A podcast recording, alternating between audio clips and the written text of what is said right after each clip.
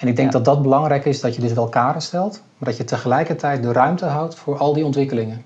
Ja. Absoluut. En, en ja, er wordt wel eens gezegd, uh, de warmtetransitie gaat zo langzaam, maar we zijn nog maar net begonnen. we zijn nu de spelregels van het spel aan het, uh, aan het bepalen. Ja. En iedereen smacht naar duidelijkheid. Welkom bij de APPM Vrijmipo, een podcast op vrijdagmiddag over het Nederland van de toekomst. Altijd in gesprek met gasten, altijd over een onderwerp dat ertoe doet en waarmee wij Nederland weer een stukje mooier willen maken. Vandaag in de APPM Vrijmipo de tweede aflevering in onze serie over warmtenetten. Te gast zijn Manja Thierry van Eneco en Janke van der Haar van Engie. APPM'ers Douwe van Langelaar en Floris van Proosdij gaan met hen in gesprek over de visie van energiebedrijven op de nieuwe warmtewet. Het is een zonnige vrijdagmiddag, 21 augustus. We zitten hier op het APPM-kantoor in Hoofddorp. Weliswaar opgepaste afstand, dat dan weer wel. Met onze twee gasten van de tweede aflevering van de APPM Vrijdagmiddag podcast. Manja Thierry, directeur Business Development van Eneco. Als ik met jou mag beginnen, welkom. Om te beginnen, directeur Business Development bij Eneco. Wat, uh, wat doe je dan precies in die functie? Ja, ik uh, ben verantwoordelijk voor de warmtetransitie.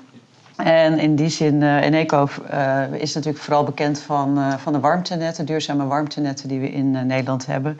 Daarnaast hebben we ook laagtemperatuur lokale systemen met warmte-koude oplossingen. We hebben individuele warmtepompen, hybride warmtepompen. En je kunt zelfs bij ons terecht voor een gasketel als je toch even moet wachten totdat de warmtetransitie bij jou, jouw deur komt. komt. Dus ja, we hebben de hele, hele suite in huis. En ja, we zien vooral dat de warmtetransitie een sociale transitie is is. En uh, waarin het belangrijk is dat mensen echt mee willen doen. En uh, nou ja, dat is mijn werk om te kijken hoe we zorgen dat mensen weten dat ze niet te veel betalen, tarieven transparant zijn en dat mensen er ook ten alle tijde op kunnen rekenen dat hun huis warm is en dat uh, de douche warm is als die nodig is. Ja, nou hoe we dat nu en vooral in de toekomst gaan, uh, gaan organiseren, daar komen we uitgebreid op terug. Uh, eerst even naar jou, Janke, Manager Business Development bij Engie. Nou, ook dank voor de uitnodiging. Um, ja, ik ben verantwoordelijk voor duurzame gebiedsontwikkeling binnen Engie Nederland. En dat betekent eigenlijk dat ik me bezighoud met de energietransitie in de breedste zin van het woord. Uh, en ik kijk met name naar oplossingen waar uh, collectieve uh, woningen of zeg maar bedrijfspannen van het gas afgaan. En dat gaat vaak over warmtenetten in allerlei soorten temperaturen, met allerlei soorten bronnen. Maar het kan ook gaan over de multi-commodities, zoals dat heet. Dat je straks combinaties krijgt met nieuwe modaliteiten. Uh, groen gas, uh, waterstof, uh, elektronen, noem het maar op. en dat zien we eigenlijk wel als de toekomst van het energiesysteem van Nederland. Maar goed, dat is even heel ver weg kijken. Het begint denk ik nu vooral met de warmtetransitie om van het gas af te gaan.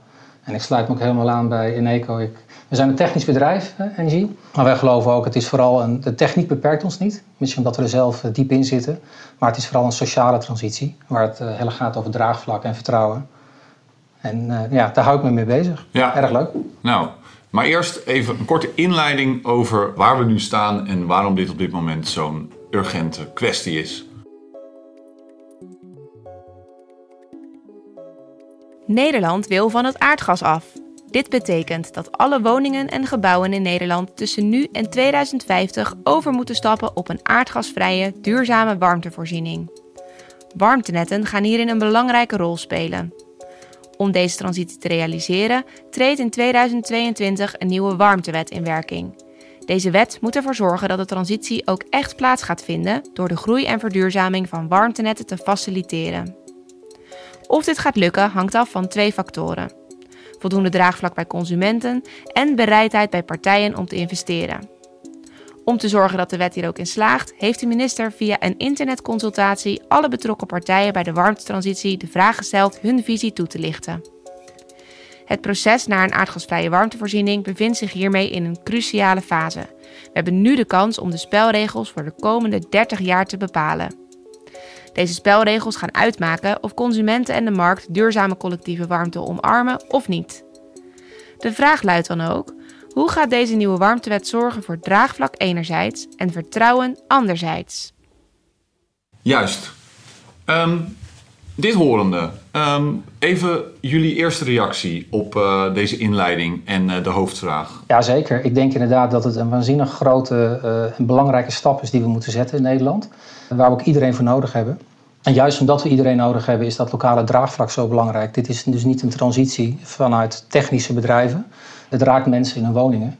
En daarom geloof ik ook heel erg dat die, ja, dat draagvlak, hè, waar het om gaat en dat vertrouwen, dat dat waanzinnig belangrijk is. En de warmtewet kan daar een hele grote en belangrijke rol in spelen. Om juist dat vertrouwen bij de uiteindelijke afnemers, hè, waar het om gaat, om dat te gaan vergroten.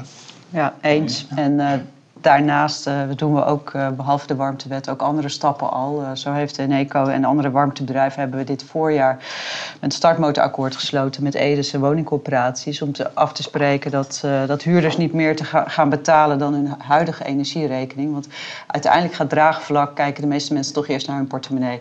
Um, en als je kostenneutraal om kan schakelen, dat is natuurlijk heel fijn als je dat kan beloven. En we hebben ook afgesproken met elkaar in deze partijen, want nou ja, het heet de startmotor, die, gaat het uh, wiel aan, uh, aandraaien, uh, dat we in volledige transparantie gezamenlijk aan de business case werken. En dat doen wij al een, al een tijdje bij Eneco in een aantal projecten. En we zien dat heel goed werken, want als je in die transparantie samenwerkt aan, het, aan, het, doelen, zeker ook wel vanuit verschillende belangen, kan ook wel heel scherp gaan af en toe, moet het ook zijn. Maar we zien bijvoorbeeld in een wijk in Schiedam, waar we de aansluitkosten gewoon hebben kunnen halveren de afgelopen maanden. Door hele goede gesprekken te hebben met de gemeente en de woningcorporatie WoonPlus. Ja, daar ben ik super trots op. En ik denk dat dat uiteindelijk vertrouwen geeft, draagvlak, betaalbaarheid. En ja, die transparantie helpt daar gewoon heel erg mee. Ja, wat ik graag zou willen doen is, voordat we verder de inhoud ingaan op de, en dit soort leuke voorbeelden noemen, Um, is om te beginnen wil ik van jullie allebei eigenlijk uh, horen. Die internetconsultatie die heeft natuurlijk plaatsgevonden. Er zijn vragen gesteld en wat ik van jullie graag wil horen is... wat vinden jullie nou echt het aller, allerbelangrijkste... wat er in die nieuwe warmtewet goed geregeld moet gaan worden? Uh, daar mogen jullie zo meteen allebei wat uitgebreider even op reageren. Ja. Daarna vind ik het leuk als jullie uh, in elk geval één punt uit elkaars visie even uitlichten die je op zijn gevallen... En vervolgens gaan we nog even in op de uh, verschillende vragen die de minister heel expliciet heeft gesteld in die uh, consultatie. Om tenslotte te kijken waar er een gemeenschappelijke visie is waar we elkaar op moeten. Of niet natuurlijk, maar uh, dat zien we in het gesprek wel. en dan kijken we op het einde waar we, als de vrijdagmiddag borrel begint, met elkaar op gaan proosten. Als ik dan met jou mag beginnen, Manja. Um, zoals ik al zei, wat vind jij nou echt het allerbelangrijkste wat er in die nieuwe warmtewet geregeld moet worden? Nou, ik denk sowieso de wet die nu voor ligt is een hele grote stap voorwaarts ten opzichte van de wet die, uh, die in 2014 is afgesproken, de warmtewet 1. Het geeft terecht een regierol aan gemeentes. Het is echt een lokaal spel, of nou ja, een lokale puzzel die je met elkaar maakt met, uh, met partijen. En uh, dat de gemeente daar een regierol in heeft, dat, uh, dat vinden we belangrijk. En daarnaast ook heel positief dat uh, de tariefregulering op kosten plus plaatsvindt. Dat dat, uh, we gaan weg van de aardgasreferentie. En die kostengebaseerde tarieven maakt het gewoon transparanter en geeft uh, ook voor klanten en geeft het meer investeringszekerheid voor warmtebedrijven. En tenslotte vinden wij het heel belangrijk dat uh, de hoge leveringszekerheid uh, bij deze wet zoals die nu voor ligt is geborgd. Omdat echt één warmtebedrijf wordt aangewezen per kavel. En dus dat je ook integraal verantwoordelijk bent voor die leveringszekerheid. En dat ook nou ja, warmteklanten weten precies bij wie ze aan moeten bellen op het moment dat, uh, dat ze een vraag hebben. Nou, dat is goed nieuws. Dat zit er volgens mij allemaal in. Ja, ja. Wat zit er, laat ik hem iets scherper maken. Ja. Wat zit er misschien nog niet in wat jij er graag in zou willen zien of uh, anders zou willen zien? Ja, nou goed, als je weer even teruggaat naar de drie publieke doelen, dat is dus uh, leveringszekerheid, uh, duurzaamheid. Die twee zijn echt wel goed geborgd, denk ik. Betaalbaarheid gaan we echt een stap verder zetten door de tarieven gebaseerd op werkelijke kosten. Maar wat ik echt opmerkelijk vind, is dat de gemeente kan straks een kavel of een warmtebedrijf kiezen voor een kavel alleen op kwalitatieve criteria. Zo staat het in de, warmtewet, de warmtewet die nu voor ligt.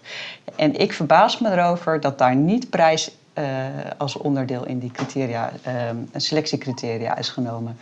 Ehm, en prijs bedoel ik dan aansluitkosten en tarieven. En dat is namelijk iets wat je juist aan de voorkant bij aanleg van zo'n nieuw systeem enorm naar beneden kan krijgen. Nou, we hebben het over draagvlak, we hebben het over vertrouwen. Dat is het moment om te zorgen dat je de, de laagste prijzen kan krijgen. Dus dat zou ik heel graag nog veranderd willen zien. En dat is in jouw ogen ook de belangrijkste factor die aan dat draagvlak bij gaat dragen, die betaalbaarheid? Nou, we moeten nog heel, heel veel andere dingen doen en heel hard werken om, uh, om mensen mee te gaan krijgen in deze sociale transitie. Want dat is de warmtetransitie. Maar uh, ja, ik denk uiteindelijk kijken de meeste mensen toch gewoon naar hun portemonnee en zeggen van wat kost me dat? Uh, en dat zit dus in de aansluitkosten en de tarieven. Sjanke, jouw visie hierop? Ja, nou, wat wij eigenlijk vinden is wel in gelijke lijnen met Eneco dat, dat we heel blij zijn dat met de warmtewet 2.0 wel een grote stap voorwaarts gezet wordt. Er zitten denk ik hele goede elementen in en er zit ook een gedeeld doel in om zeg maar, het vertrouwen te vergroten in de maatschappij op een goede regulering van de warmtemarkt. Want het is een vrij nieuwe markt die nu nog een beetje gereguleerd is, maar niet in verhouding met andere markten. Het is ook een markt die nog in opbouw is. Het is ook een markt waar veel om te doen is, ook in de, de kranten. We zien ook dat dat niet helpt in het draagvlak. Dus alles wat je nu kan organiseren landelijk om dat draagvlak en dat vertrouwen te vergroten, dat juichen we alleen maar toe. En dat zie je ook terug zeg maar, in elementen als het gaat inderdaad over de kostprijs plus methodiek. Ik denk dat met name de transparantie daar heel erg belangrijk is. Ja, helemaal. Um, ik zie ook wel dat er een verschil is tussen het tarief wat de klant uiteindelijk gaat betalen met zijn eigen referentie en wat een kostprijs plus business case gaat opleveren. Maar je begint wel met het transparant maken daarvan. Zodat je, en dat is iets dat heeft met vertrouwen te maken. Dat herkennen we nu ook wel. En daar gaat het veel over. Wat ik ook denk wat heel goed is, is dat die kavelmethodiek ook gemeentes gaat helpen om een partij te selecteren uh, die het ook echt mag gaan doen. Uh, want dat zien we nu ook wel. De gemeentes zijn terecht uh, in de lead. Maar het is best ingewikkeld voor gemeentes om daar de volgende stap in te zetten. En ik denk dat wat het Rijk nu doet met, met deze warmtewet is daar wel een, een brug in slaan en ook ondersteuning in bieden. Dus ik denk dat dat heel goed is. Is dat dan uh, transparantie naar de uh, samenwerkende partijen? Als je kijkt naar het uh, integrale warmtebedrijf, of is het ook richting consument? Nou, ik denk dat het primair ook voor de consument is, zodat de consument ook weet dat hij een eerlijke prijs betaalt. Wat je ook ziet is dat op het moment dat partijen gaan samenwerken, is dat die partijen naar elkaar toe ook transparantie moeten hebben. zodat ze wel weten dat er niemand oneerlijk is, misschien overwinsten maakt ten koste van een ander. Dus ik denk dat transparantie in principe dus alle partners is.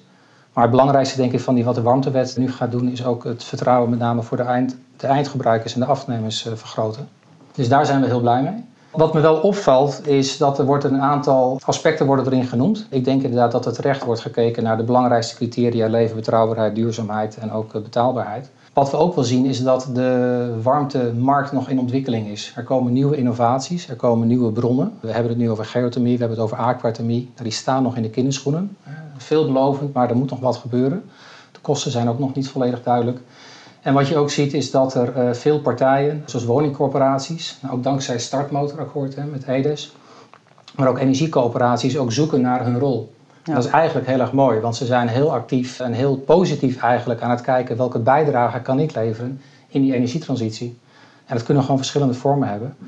En dat is de reden waarom wij ook zeggen nou, dat ja, er moet een warmtebedrijf komen, maar de manier waarop dat warmtebedrijf georganiseerd wordt, dat zou wel mooi zijn als daar wat meer ruimte in geboden wordt om ook wellicht andere partijen daar een rol in te geven. En hoe draagt die ruimte dan bij aan de doelen die je beschrijft, die belangrijk zijn?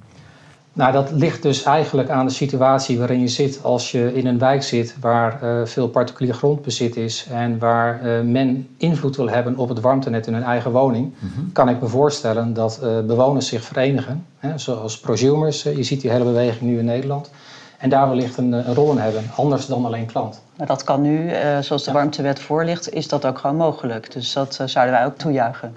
Ja, dat is eigenlijk wat, wat wij dus ook wel belangrijk vinden, is dat er staan wat scherpe bepalingen in. En met name het economisch eigendom hè, van de keten. Dan kun je afvragen van hoeveel moet dat zijn. Er wordt nu gezegd dat het netwerk in beheer moet zijn van het, van het warmtebedrijf. Nou, daarvan zeggen wij van, uh, dat begrijpen we. Uh, wij zelf als Engie leveren ook warmtenetten waarin we de hele keten hebben. Maar we zijn ook actief in projecten waar we maar een deel van de keten hebben. En de rest hebben we georganiseerd met contracten en afspraken. Zoals het warmtenet in Zaandam. Of initiatieven die nu in Delft lopen. En ik kan nog een aantal gemeentes noemen. En wat wij dus ook zeggen is van ja, probeer wel ruimte te houden voor innovaties. Dus spijker hem niet dicht als dat nog niet nodig is. Wat uh, valt jou op in het verhaal als je dat zo... Uh... Ja, volgens mij is er gewoon heel veel ruimte, zoals de wet nu voor ligt, voor innovaties. Dat is ook heel nadrukkelijk. Uh, binnen zo'n kavel wordt er gesproken van kleinere netten die een ander uh, reguleringsregime kunnen krijgen. Dus er is nog heel veel mogelijk. Dus ik zie daar, zoals de wet nu voor ligt, niet bepaald een beperking. Ja, ik denk dat we van mening verschillen over dat economisch eigendom van de netwerken. Ik geloof echt dat dat wel in één hand moet zijn. En je wilt dat eigenlijk gewoon integraal aangestuurd hebben met het belang van de klant. Dus vanuit de levering wil je die hele keten gewoon integraal aansturen. Ja, dat, dat, daar staan wij voor. Maar goed, daar verschillen we dan van mening. Mag ik hem even samenvatten? Volgens mij, uh, Manja, argumenteer jij dat die integrale verantwoordelijkheid... Hè, dit, was, dit is ook een vraag die de minister ook expliciet heeft gesteld hè, in zijn internetconsultatie. Hoe verhoudt integrale uh, verantwoordelijkheid en economisch eigendom van dat hele systeem zich tot elkaar? En is daar ruimte in mogelijk? En als ik jou hoor, zeg jij eigenlijk integrale verantwoordelijkheid en met name economisch eigendom zorgt voor efficiëntie en daarmee uiteindelijk ook de laagste prijs voor de consument. Begrijp ik dat goed? Ja, ik denk dat daarmee dat je duidelijk hebt voor de klant wie is aanspreekbaar. Dus uh, de leveringsbetrouwbaarheid is daar, uh, daar, daar, belangrijk in. Ja.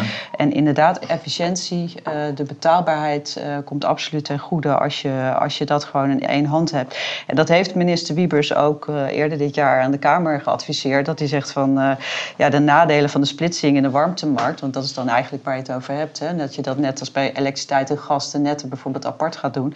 Ja, die nadelen eh, gaan zwaarder wegen dan de voordelen die dat oplevert. En dat denk ik ook. Dus warmte is echt een, ander, een andere puzzel die je legt. Het is een lokaal uh, medium. Hè? Het gaat niet over hele lange afstanden kun je transporteren.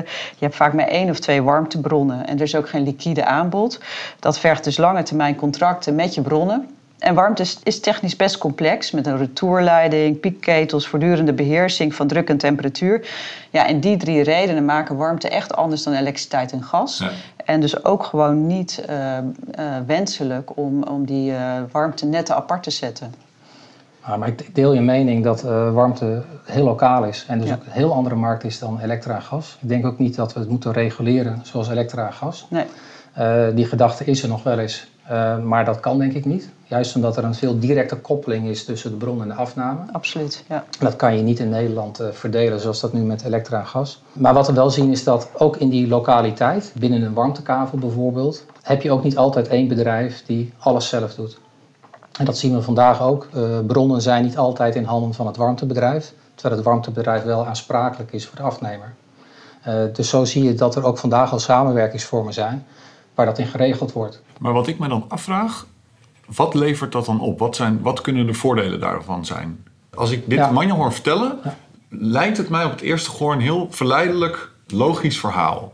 Dat, ik ben het ook eens met, met uh, heel veel aspecten. Het is een uh, lokaal systeem waar het best zo kan zijn dat in sommige gevallen een integraal warmtebedrijf, die het misschien wel geheel in eigen hand heeft, heel erg uh, goed alles voor elkaar kan hebben. Ja.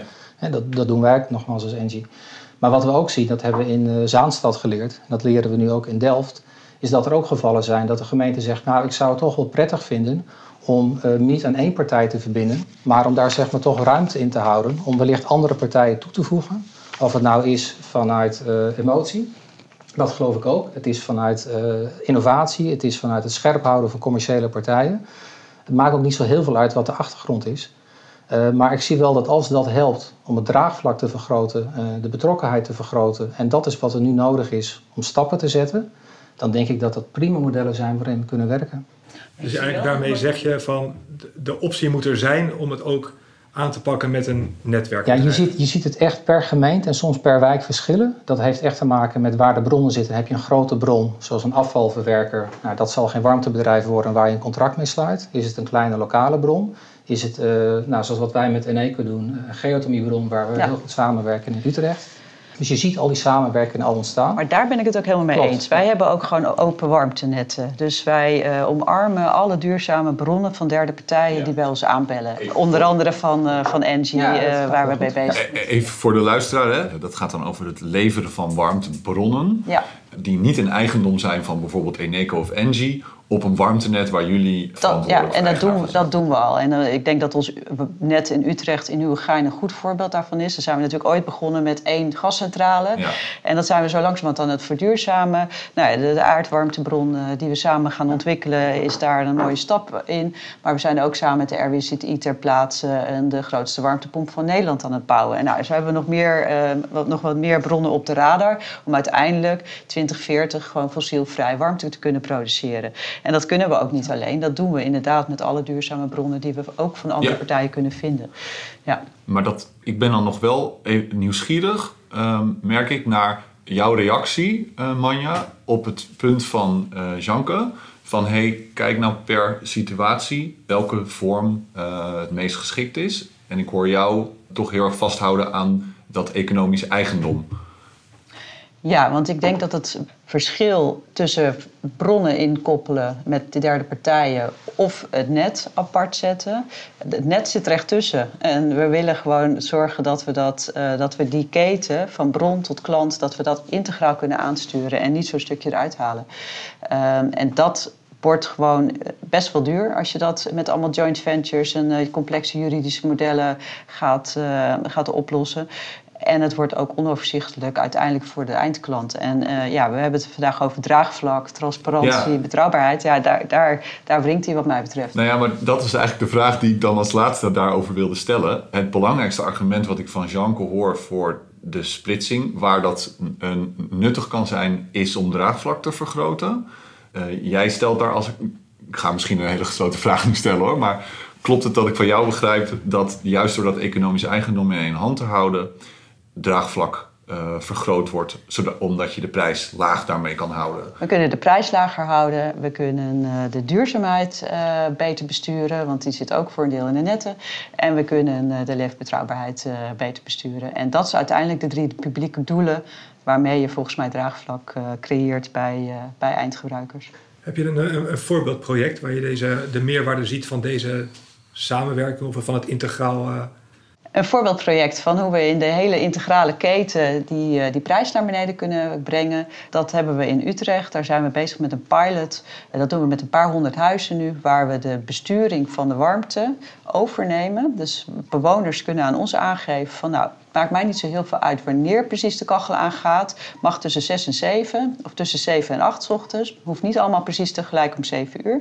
Door die sturing aan onze kant in de centrale te bedienen, kunnen wij dat hele systeem helemaal uh, optimaliseren. Hoeven we minder uh, piekvermogen te zetten. Nou, je kunt je voorstellen als iedereen om 7 uur s ochtends kachel aanzet, nou, dan moeten wij enorm, uh, enorm gaan stoken. Dat hoeft dan niet, kunnen we uitspreiden. Kunnen, en dat wij verwachten dat daar heel veel besparingen zitten. En dat is zo'n soort voorbeeld van een innovatie waar we nu al mee bezig zijn. En waar we het afgelopen stookseizoen uh, ja, goede resultaten mee hebben geboekt. En ook van plan zijn om dat uit te gaan rollen in al onze netten.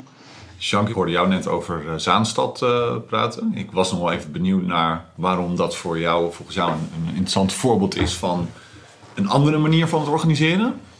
Ja, klopt. Kijk, ik denk dat de basis is dat een warmtenet is een warmtenet technisch gezien. Waar je allemaal slimme dingen in gaat doen om uh, kosten te besparen. En dat kan vraagsturing zijn zoals jij dat net uh, beschreef. Dat kan de plaatsing zijn van je centrale, zodat je in je net wat kan doen. En alles valt in staat zeg maar, met een integrale regie over het warmtesysteem. Misschien begrensd binnen de kavel en misschien heb je zelfs regionaal ja. nog een verbinding. Dus ja. helemaal eens. Ja, daar vinden we elkaar helemaal. Ja, klopt, nee, want dat, dat, is het uiteindelijk. Kijk, de business case wordt niet anders en het systeem wordt niet anders. Uh, het enige, denk ik, waarover wij van mening verschillen, is dat je in de keuzes die je maakt qua organisaties die daarin zitten, wellicht anders kan werken. Wij hebben goede ervaringen in Zaanstad. En nogmaals, ook in een aantal andere gemeentes waar we actief zijn, waar wij samenwerken met, in het geval van Zaanstad, met de netbeheerder. Nou, dat heeft daar voordelen gehad. Dat heeft daar geholpen om uh, een warmtenet, waar nog geen warmtenet was, vanaf scratch te starten en uit uh, de grond te trekken. Dat heeft geholpen omdat Vieran in staat is risico's te nemen die wij niet kunnen dragen. Uh, dat heeft te maken met overdimensionering, dat de gemeente die daar actief in is. je moet je voorstellen dat er panden zijn die van het gas af moeten, waar je risico verloopt als je extra gaat investeren, van ga je dat terugverdienen?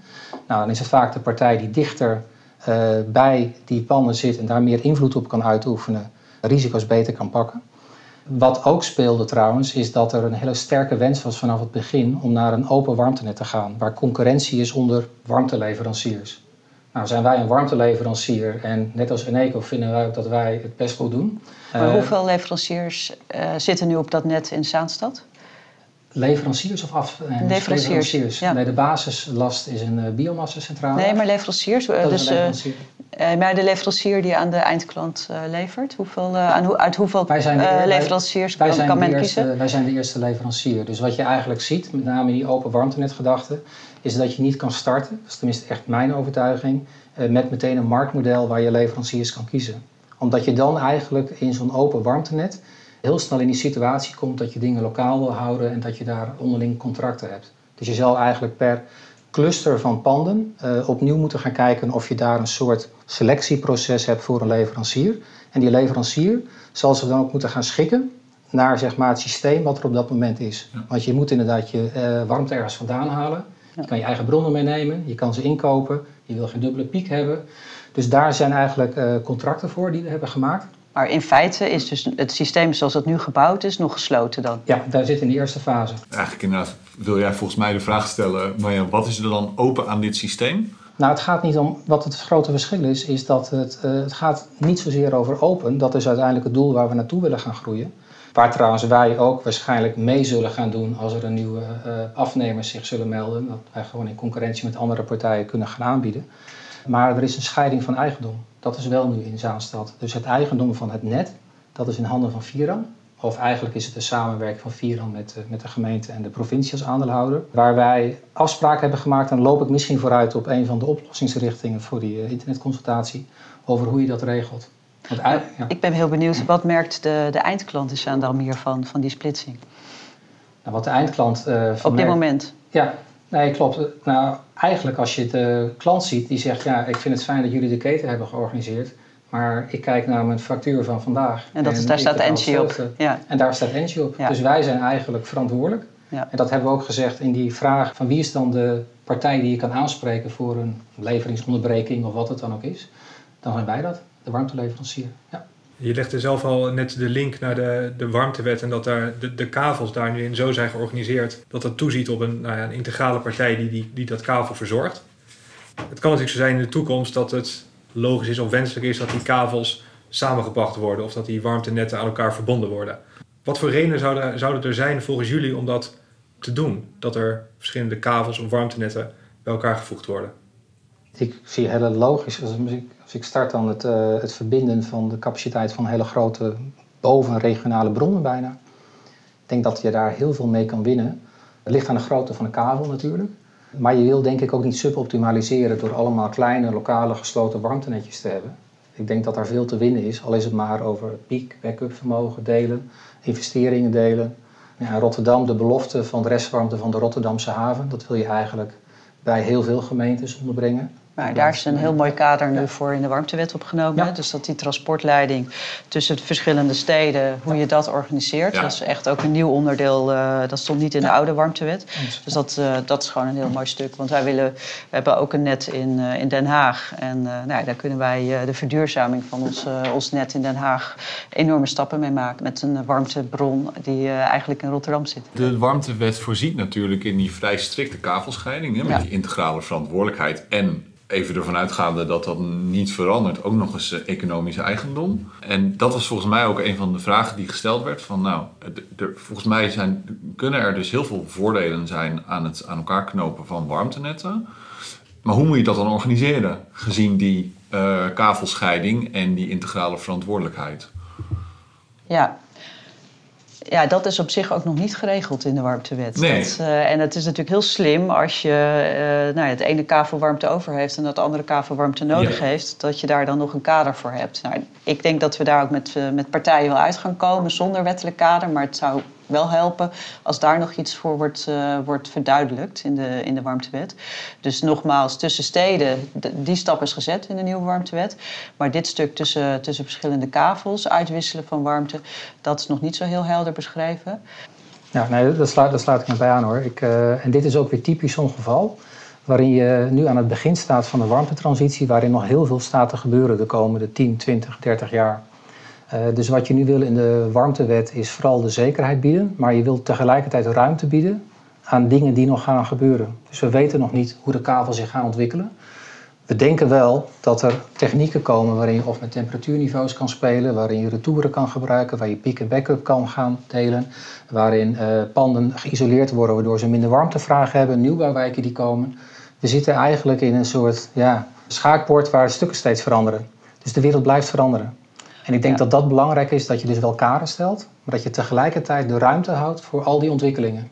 Ja. Absoluut. En, en ja, er wordt wel eens gezegd, uh, de warmtetransitie gaat zo langzaam, maar we zijn nog maar net begonnen. we zijn nu de spelregels van het spel aan het, uh, aan het bepalen. Ja. En iedereen smacht naar duidelijkheid. Ja. Want we zien ook heel veel uh, gemeentes, terecht ook, toch wel in een afwachtende houding totdat die spelregels duidelijk zijn. En het is zo fijn dat, uh, dat dat straks met deze nieuwe warmtewet een kader geeft. En ook ja, investeringszekerheid biedt aan, uh, aan partijen zoals wij. Want wij zijn al een paar jaar miljoenen aan het stoppen in de, in de warmtetransitie. Maar dat zouden we heel graag willen vertienvoudigen en, en die snelheid gaan maken. Wat voor gemeenschappelijke conclusies, als die er zijn, kunnen we trekken? Want wat ik zelf hoor als ik naar het verhaal luister, is dat er volgens mij een, een, het lijkt een spanning te zijn tussen zekerheid willen creëren enerzijds uh, en ruimte willen houden anderzijds, gezien het feit dat die markt nog zo in ontwikkeling is en er nog zoveel veranderingen op stapel staan. Nou, klopt. En ik denk ook dat de zekerheid uh, moet vooral bij de warmteklant zitten. Daar zit die bescherming. Dat ja. is wat de ACM nu ook heeft. Ik denk dat dat heel belangrijk is. En dat zien we ook wel. Die kijken ook heel erg naar de factuur die ze vandaag hebben. Ja. Uh, en dat is soms wel wat anders dan wat de ACM af heeft uh, gegeven. De referentie verandert trouwens ook, want als we straks geen gas meer hebben, waar kijk je dan naar?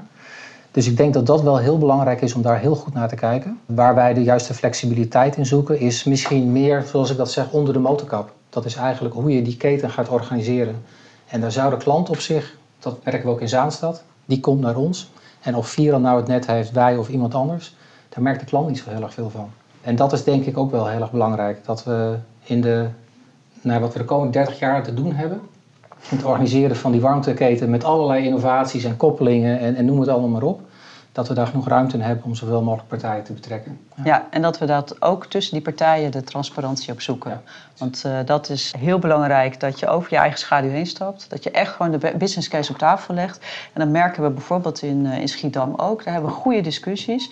Uh, waar bijvoorbeeld de gemeente, wij, wij de gemeente vragen van... kan je de, de normen voor, je, voor het aanzicht van een hulpwarmtecentrale... misschien een tikje naar beneden doen? Want dan hebben wij een wat soberder gevelbekleding. En dat scheelt een miljoen in deze business case. En dat geld, wat wij niet uitgeven hoeven we dus ook niet terug te vragen of terug te verdienen. Dus dat scheelt direct in de aansluitkosten die bewoners straks gaan betalen. Nou, zo hebben we heel veel van dat soort knoppen met drie partijen gevonden. Door echt ze allemaal om te draaien. En dat kost heel veel tijd, het kost heel veel discussies. Het kost ook echt heel veel werken aan vertrouwen met elkaar. Maar ik ben super trots dat dat gewoon kan. En ik denk dat daar uiteindelijk de, de magische toverstaf ja. zit voor de, voor de versnelling van, de, van deze transitie. Dat je gewoon ja, de kaart op tafel ja. en het met elkaar doet. Of je nou uh, het in één hand houdt of dat je het helemaal splitst. Zolang je het maar transparant houdt wat je doet. En uh, aan de consument laat zien waar die voor betaalt. Absoluut. En ik, zie, ik zag jou net knikken, Sjanke. Is dat misschien een gemeenschappelijke grond waar we op kunnen proosten aan het einde van de, van de vrijdagmiddag als wij zo meteen aan de borrel gaan? Ja, op uh, maximale transparantie als uh, misschien wel, wat zei jij net, de magic ingredient voor, uh, voor draagvlak in de transitie? En de consument centraal. En de consument centraal. Ja, proost. Nou, ja. daar proosten we op. Uitstekend. Het is toch fijn dat we fysiek bij elkaar mochten zitten in ja, deze tijden. Ja, ja, heel ja. Ik wil jullie allebei hartelijk danken voor jullie aanwezigheid. Um, en voor volgens mij een heel leuk en interessant gesprek. Ik heb er in elk geval veel van geleerd. Ik ook, absoluut. Ja. Um, wij gaan uh, op naar de derde aflevering. En dan hopen we met uh, mensen van uh, de gemeente om tafel te zitten. Om te kijken hoe zij aankijken. Ook tegen deze vragen. Hartelijk dank. Wij gaan aan de borrel en uh, tot de volgende. Tot de volgende. Dankjewel. Dankjewel. Bedankt voor het luisteren naar de APPM Vrijmipo. Meer horen over het Nederland van de toekomst? Volg APPM op LinkedIn om op de hoogte te blijven. Tot de volgende keer.